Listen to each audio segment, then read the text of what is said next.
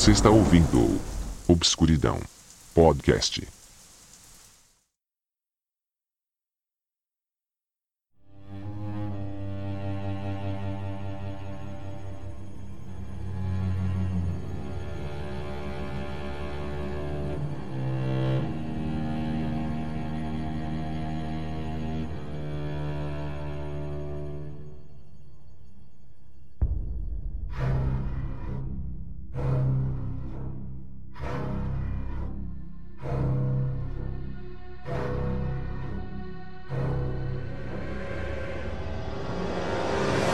Às vezes, o sobrenatural vem oculto nos itens usados que adquirimos, em presentes que recebemos ou coisas que misteriosamente vêm até nós.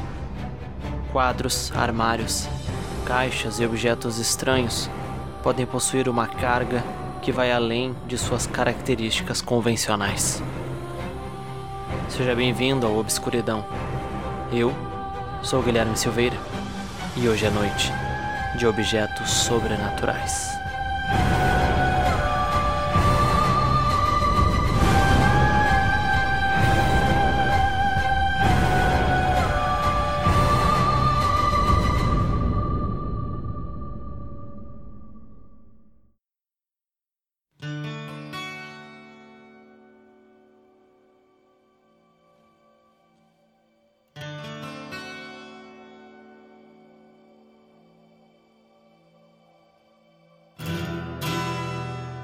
Gostaria de passar recados importantes para vocês antes do assunto principal.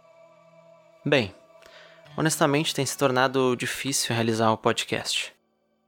Como eu já falei em outra ocasião, a pauta, a gravação, a edição e a administração das redes sociais é por minha conta, o que acaba tomando bastante tempo. É importante que o podcast evolua. Por isso eu peço a ajuda de vocês que gostam do podcast para que ele possa existir por mais tempo. Atualmente, há duas formas de ajudar. A primeira é enviando relatos para que haja conteúdo para continuidade. Os assuntos gerais que eu faço atualmente são escassos e em breve irão acabar. Meu intuito é substituir os relatos famosos pelos relatos de vocês, com episódios separados por tema, assim como é atualmente, para que possamos compartilhar nossas experiências, buscar padrões, trazer para mais perto o sobrenatural e refletir juntos a respeito do lado oculto da realidade. Se cada ouvinte enviar apenas um relato seu ou de alguém próximo, o podcast já teria a chance de viver bem mais. É um pequeno tempo desprendido para uma grande ajuda à obscuridão. A segunda maneira de ajudar é indicando e divulgando para outras pessoas. Com base no conceito citado anteriormente, se cada um indicasse para somente um novo ouvinte, já aumentaria em muito a possibilidade desse projeto evoluir e abrir oportunidades de tornar a produção bem mais viável. Conto com a ajuda de vocês e ficarei muito agradecido por todo o apoio. É um trabalho que eu gosto de fazer e já agradeço por todo o apoio que tenho recebido de vocês, com divulgações, relatos e tudo mais. Para contato, podem me enviar pelo e-mail relatosobscuridão@gmail.com ou através das redes sociais Obscuridão Podcast no Instagram e no Facebook. Podem conversar por lá comigo, terei prazer em receber suas opiniões, sugestões e relatos. As imagens dos objetos citados nesse episódio estarão disponíveis nas redes sociais do Obscuridão. Obrigado por estar aqui comigo novamente. E espero que este episódio os deixe assustados.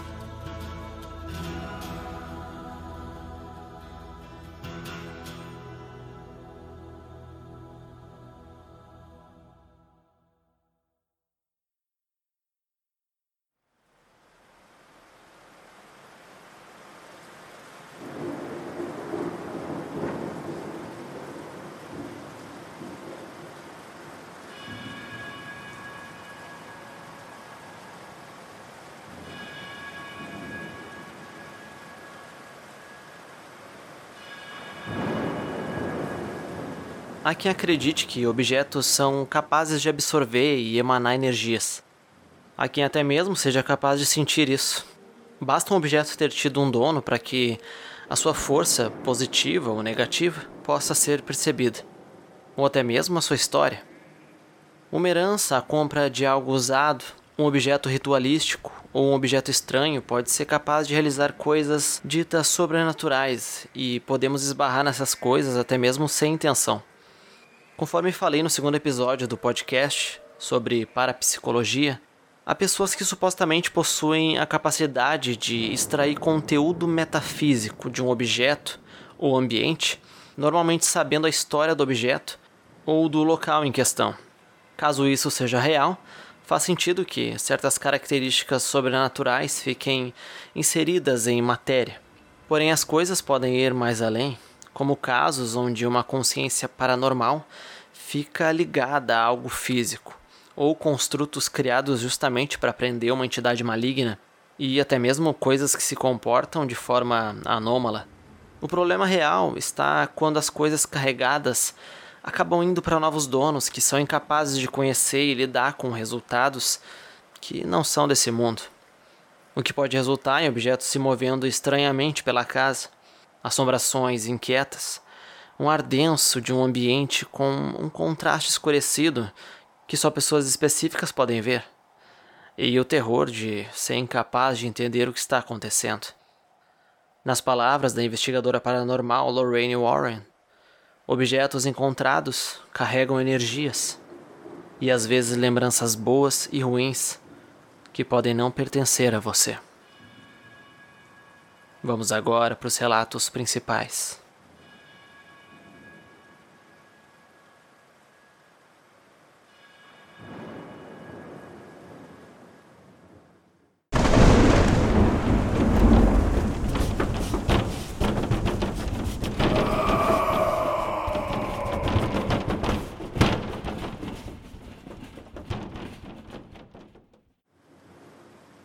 O Anel de Rodolfo Valentino. Rodolfo Valentino nasceu na Itália em 1895. Ele se mudou para os Estados Unidos pouco antes do Natal de 1913 e encontrou emprego como taxi dancer, ou dançarino de aluguel, em Nova York. Sua maestria no tango argentino mais tarde apresentou a dança ao público mais amplo da carreira cinematográfica. Ele se mudou para a Califórnia em 1914 e conseguiu papéis pequenos em alguns filmes, embora fosse escalado como vilão, dada sua aparência sombria. Os heróis da época eram tipicamente loiros, com aparências mais claras. Valentino lutou para mudar a maneira como as mulheres reagiam a um homem com feições mais exóticas, como ele. E ele conseguiu. O filme O Sheik, lançado em 1921, solidificou a reputação dele. O filme foi um enorme sucesso e solidificou o status dele como uma grande estrela de cinema. Em 1920, Valentino apareceu em uma joalheria de São Francisco, na Califórnia. Reza a lenda que, apesar de o joalheiro alertar o ator, a história sombria de um anel de prata decorado com pedras semi-preciosas deixou Valentino intrigado o bastante para comprar sem pensar duas vezes. Valentino era conhecido por seu gosto extravagante para joias e peles. O anel foi usado na filmagem de O Jovem Rajá e ficou relacionado ao maior fiasco da carreira de Valentino. Ele se recusou a usar o anel de novo, até ter ele como acessório na cena de O Filho do Sheik, e voltou a se acostumar a ter o anel de volta no dedo. 3 semanas depois do término das filmagens, ele sofreu um agudo ataque de apêndice e úlcera gástrica. Depois da cirurgia, contraiu peritonite e faleceu em 23 de agosto de 1926. Estima-se que milhares de pessoas se acotovelaram pelas ruas da cidade de Nova York no seu funeral, e algumas até se suicidaram depois do enterro. Mais tarde, a atriz e pretensa noiva de Valentino, Paula Negri, herdou o anel de prata. Após tomar posse do anel, Negri foi acometida por uma doença que interrompeu sua carreira no cinema. Passado um ano, deu a joia ao jovem cantor que achava parecido com Valentino, Russ Colombo. Poucos dias depois, Colombo estava morto, vítima de um bizarro acidente com armas de fogo.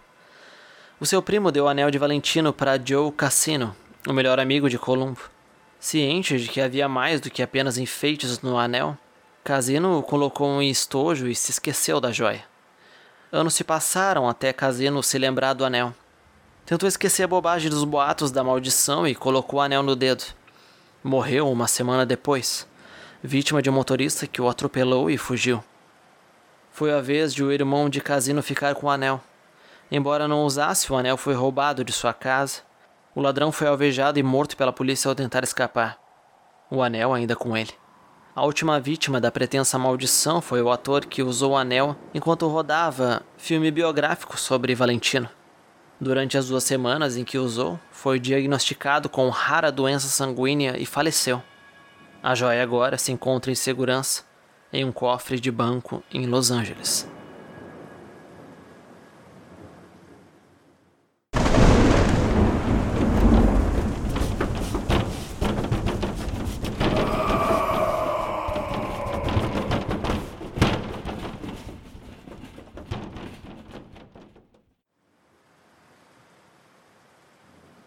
A Caixa D-Book. A história da Caixa D-Book começou em setembro de 2001 com Kevin Maines, dono de uma loja restauradora de móveis.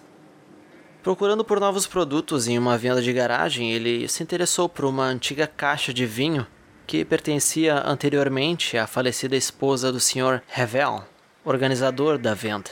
A sua neta, que possuía certa afeição pelo objeto, negociou com o Sr. Maines. Quando abriu a caixa, Maines encontrou os seguintes itens: 2 moedas, 2 mechas de cabelo, uma loira e uma morena, presas com elástico, um pedaço de granito com a palavra Shalom escrita em hebreu, uma taça de vinho dourada e um candelabro de ferro. Dias mais tarde, Maines viajou a trabalho e Jane Howerton, sua funcionária, ficou encarregada de tomar conta da loja. Não demorou muito para que as coisas estranhas começassem a acontecer após o homem ir embora. Jane ouviu um barulho de vidro se quebrando. Sentiu um odor desagradável. Viu objetos pesados caírem e as lâmpadas oscilarem. Desesperada, ela ligou para o patrão, mas ele, do outro lado da linha, não ouviu nada além de uma voz assustada o xingando. A funcionária ficou gravemente abalada com o ocorrido. Se demitiu do emprego e até mudou de cidade. Kevin, também assustado com o evento, manteve tudo em segredo, mas passou a querer se livrar da caixa. Como o aniversário da mãe se aproximava, ele a presenteou com o objeto. Porém, quando o abriu, a senhora Aida Menes teve um derrame que paralisou metade do seu corpo, a impedindo de falar. Com gestos, apontou para a caixa, tentando sinalizar o responsável pelo seu mal. Um casal comprou a caixa da loja de Maines, que logo a devolveu com um bilhete dizendo: "Isso tem uma estranheza sombria." Em uma nova tentativa, Kevin tentou passar a caixa para o seu irmão, mas esse alegava que sentia odores terríveis na sua casa quando o objeto estava lá. Então, recusou. No ano seguinte, a família do Sr. Maines foi passar um fim de semana em sua casa. Coincidentemente, todos sonharam com uma bruxa os agredindo. Kevin, inclusive, acordou com marcas pelo corpo. A próxima tentativa de Kevin foi leiloar a caixa pelo eBay. O comprador foi o usuário Spasmolytic, cuja real identidade é Iosif Neitzke, que pagou $140 e chegou a ser alertado sobre os efeitos da caixa. Estudante universitário em Kirksville, Missouri, ele morava com colegas de quarto. Ao abrir a caixa para impressionar uma moça, ele desencadeou uma série de acontecimentos bizarros. O rapaz ficou apavorado com o forte odor e comportamento esquisito dos insetos, os objetos eletrônicos estragando e a sua visão periférica falhando. Ele contava tudo no seu blog e, em certo momento, também fez um leilão no eBay. O próximo comprador foi Jason Haxton, diretor do Museu de Medicina Osteopática em Kirksville, Missouri. Impressionado com as histórias sobre o artefato, ele pagou $280 para o usuário. O diretor pretendia analisar o objeto de perto para tentar descobrir o motivo dos estranhos acontecimentos. Pouco tempo depois, acordou um dia com o olho direito inchado, como se tivesse sido picado por algum inseto. Também passou a sentir fadiga, congestão, tosses fortes e presença constante de gosto metálico na boca, além do cheiro de flores e de urina de gato. Jason passou a temer pela sua família e contatou Kevin Maines, o primeiro comprador, para saber o que estava acontecendo com ele. Determinados, eles foram até a casa onde a caixa foi comprada pela primeira vez para descobrir a sua origem. O que Jason e Kevin descobriram na casa da família Revel foi um tanto perturbador. A história da caixa remontava exatamente no ano de 1938, na Polônia. O nazismo estava em plena expansão e, apesar de só chegar ao território polonês no ano seguinte, os judeus eram perseguidos e mortos pelo Terceiro Reich. Em busca de ajuda para o sofrimento do seu povo, um grupo de mulheres decidiu realizar um ritual. Uma espécie de tábua de Ouija com um pêndulo, para se comunicar com os espíritos do além. Após várias sessões, o espírito com o qual elas se comunicavam pediu para ser libertado das trevas e colocado para vagar novamente no mundo dos vivos. E assim foi feito. Contudo, as mulheres perceberam tarde demais que estavam lidando com um espírito maligno e tentaram corrigir o erro de libertá-lo. Um novo ritual foi feito com o objetivo de aprisionar a entidade em um objeto, mas o grupo falhou e o espírito continuou solto. Coincidência ou não, esse ritual falho aconteceu no dia 10 de novembro de 1938, no qual aconteceu a Noite dos Cristais, um nome dado a uma série de atos violentos contra sinagogas, lojas e habitações de pessoas judaicas na Alemanha e na Áustria. Depois do fim da guerra, uma das participantes das sessões originais decidiu tentar mais uma vez o ritual de aprisionamento. Dessa vez deu certo e a entidade foi presa na caixa de vinho. A proprietária da caixa então emigrou para os Estados Unidos e, após a sua morte, o objeto assombrado foi herdado por sua neta, ninguém menos que a falecida esposa do Sr. Revel. Segundo a história, a Sra. Revel tinha sido alertada por sua avó de que a caixa continha um D-Book e que nunca deveria ser aberta. Além disso, a caixa deveria ser enterrada junto com ela. Mas, como o pedido contraria as regras de um enterro judeu ortodoxo, a caixa permaneceu na casa da família até a sua neta fazer a venda da garagem. Um D-Book é, no folclore judeu, um espírito maligno que foi condenado a vagar pelo mundo para pagar pelos seus pecados. O seu único refúgio é quando se apodera do corpo das pessoas. Chocado com a história da caixa, Jason começou a pesquisar e chegou até a determinar uma possível identidade para o D-Book na caixa: o médico eugenista Harry Hamilton Laughlin. O movimento eugenista surgiu nos Estados Unidos e inspirou o nazismo por se basear na ideologia de pureza racial. Com a ajuda de uma jovem judia, Jason descobriu um possível jeito de acabar com os tormentos causados pela caixa: um enterro formal, com a presença de 10 homens e um grupo de oração. Não adiantou. A história só teve fim quando o exorcismo foi feito em 2004. Após o exorcismo, a caixa de vinho original foi guardada numa arca de acácia folheada a ouro, que funciona como uma espécie de isolamento. Tempos depois, Haxton disse ter enterrado a caixa num esconderijo à prova de balas e nunca revelou a sua localização.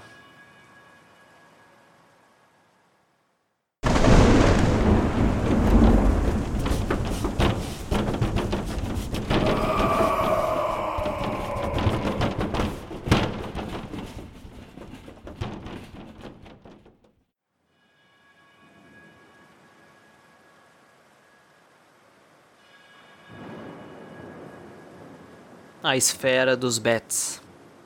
Em 6 de abril de 1974, a família Betts foi inspecionar os danos causados em sua propriedade por um incêndio que se alastrou através de uma faixa de 88 hectares de floresta pantanosa localizada em Fort George Island, que fica ao leste de Jacksonville, Flórida.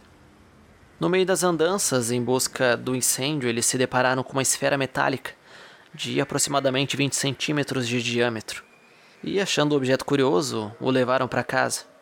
O objeto então acabou sendo colocado no quarto do jovem estudante, que fazia parte da família, e lá ficou meio que esquecido por 2 semanas, até que algo estranho aconteceu. Um dia, o adolescente Terry recebeu a visita da sua amiga Teresa Fraser, e Terry resolveu mostrar para ela um improviso de guitarra. Quando Terry tocou uma certa sequência musical, a esfera encontrada na floresta sofreu uma alteração e começou a vibrar, enquanto emitia um som pulsante que parecia estar respondendo ao acorde da guitarra. Assustados, os 2 chamaram os pais de Terry para ver aquilo, que definitivamente não era nada normal. A esfera retomava o som pulsante sempre que o mesmo acorde era realizado. Parecia ser algo inteligente até mesmo. Dias mais tarde, a família descobriu que quando a bola de metal era rolada pelo chão, ela conseguia mudar de trajetória tantas vezes quanto ela quisesse, e depois retornava ao seu ponto de origem. Os Betts continuaram tentando descobrir o que mais a esfera podia fazer. Quando a esfera misteriosa era tocada por outro objeto metálico, um martelo, por exemplo, o globo parecia vibrar como um sino. Era mais ativa em dias ensolarados. Em dias nublados, ficava quieta. Uma das manobras da esfera incluía subir no sentido oposto ao que deveria. Quando estava numa mesa plana que era inclinada, por exemplo, era como se a bola estivesse fugindo da queda. Emitia uma vibração de baixa frequência em alguns momentos. Parecia que o motor estava operando dentro do objeto. Mas logo eles começaram a ficar com medo, porque a esfera começou a pular e andar sozinha, além de fazer as portas da casa fecharem do nada e um som parecido com o de um órgão sendo ouvido por toda a casa. Então eles resolveram ir atrás da mídia para ver se tinha uma resposta. Uma reportagem sobre a estranha esfera foi publicada no jornal St. Petersburg Times em 12 de abril de 1974, e isso fez com que chamasse a atenção para os Betts. E além dos jornais, a comunidade científica e também os militares queriam conhecer essa esfera, mas a família não enviava para ninguém, com medo de perder o objeto. Mas depois que os fenômenos se intensificaram na casa, eles concederam para a Marinha Americana finalmente a esfera, na Estação Aérea Naval de Jacksonville, perto da sua casa. Durante um bom tempo, os mais avançados especialistas em metalurgia da Marinha se debruçaram sobre o fenômeno, mas não conseguiram muita coisa. Uma vez que nem os mais avançados equipamentos de raio-x eram fortes o suficiente para penetrar a esfera de metal. Foi então que precisaram usar um aparelho mais poderoso de raio-x, que finalmente penetrou no interior do objeto, mostrando que havia ali dois objetos redondos cercados por uma auréola, feita de um material com uma densidade incomum. A esfera possuía 4 polos magnéticos diferentes, 2 positivos e 2 negativos, que não eram concêntricos. Não mostrava sinais de radioatividade, não havia nada que indicasse qualquer perigo explosivo, não havia detonadores, soldas e nem marcas aparentes. Eles queriam saber como ela tinha sido construída, mas precisariam serrar a esfera, algo que os Betts não permitiram, que pegaram de volta e levaram para casa. Em 13 de abril de 1974, um homem chamado Dr. Carl Wilson, representando uma empresa de pesquisa de Louisiana, examinou a esfera por mais de 6 horas e fez novas descobertas. O campo magnético ao seu redor estava emitindo ondas de rádio. O metal de revestimento da esfera, quando comparado ao aço inoxidável, continha um elemento desconhecido, que o tornava um pouco diferente do aço. Outras investigações foram sendo feitas no objeto. Tão misteriosamente quanto surgiu a história, os Betts se retiraram da mídia. A esfera também desapareceu, sem deixar nenhum rastro. Ninguém nunca descobriu o que era a esfera, quem havia feito e nem como. Muito menos para que ela servia e nem como operava.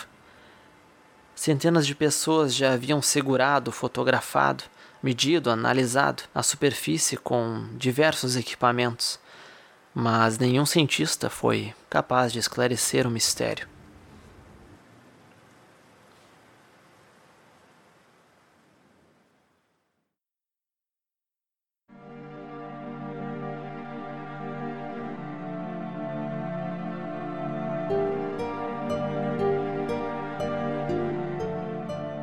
Às vezes, o melhor a fazer é tomar o cuidado daqueles objetos que estamos colocando dentro do nosso lar. E mais do que isso, não se apegar a bens materiais a ponto de deixar uma parte de nós que outra pessoa não precisa conhecer. Envie seu relato e indique o podcast para outras pessoas. Ajude esse projeto a crescer. Obrigado por ouvir esse episódio e adeus.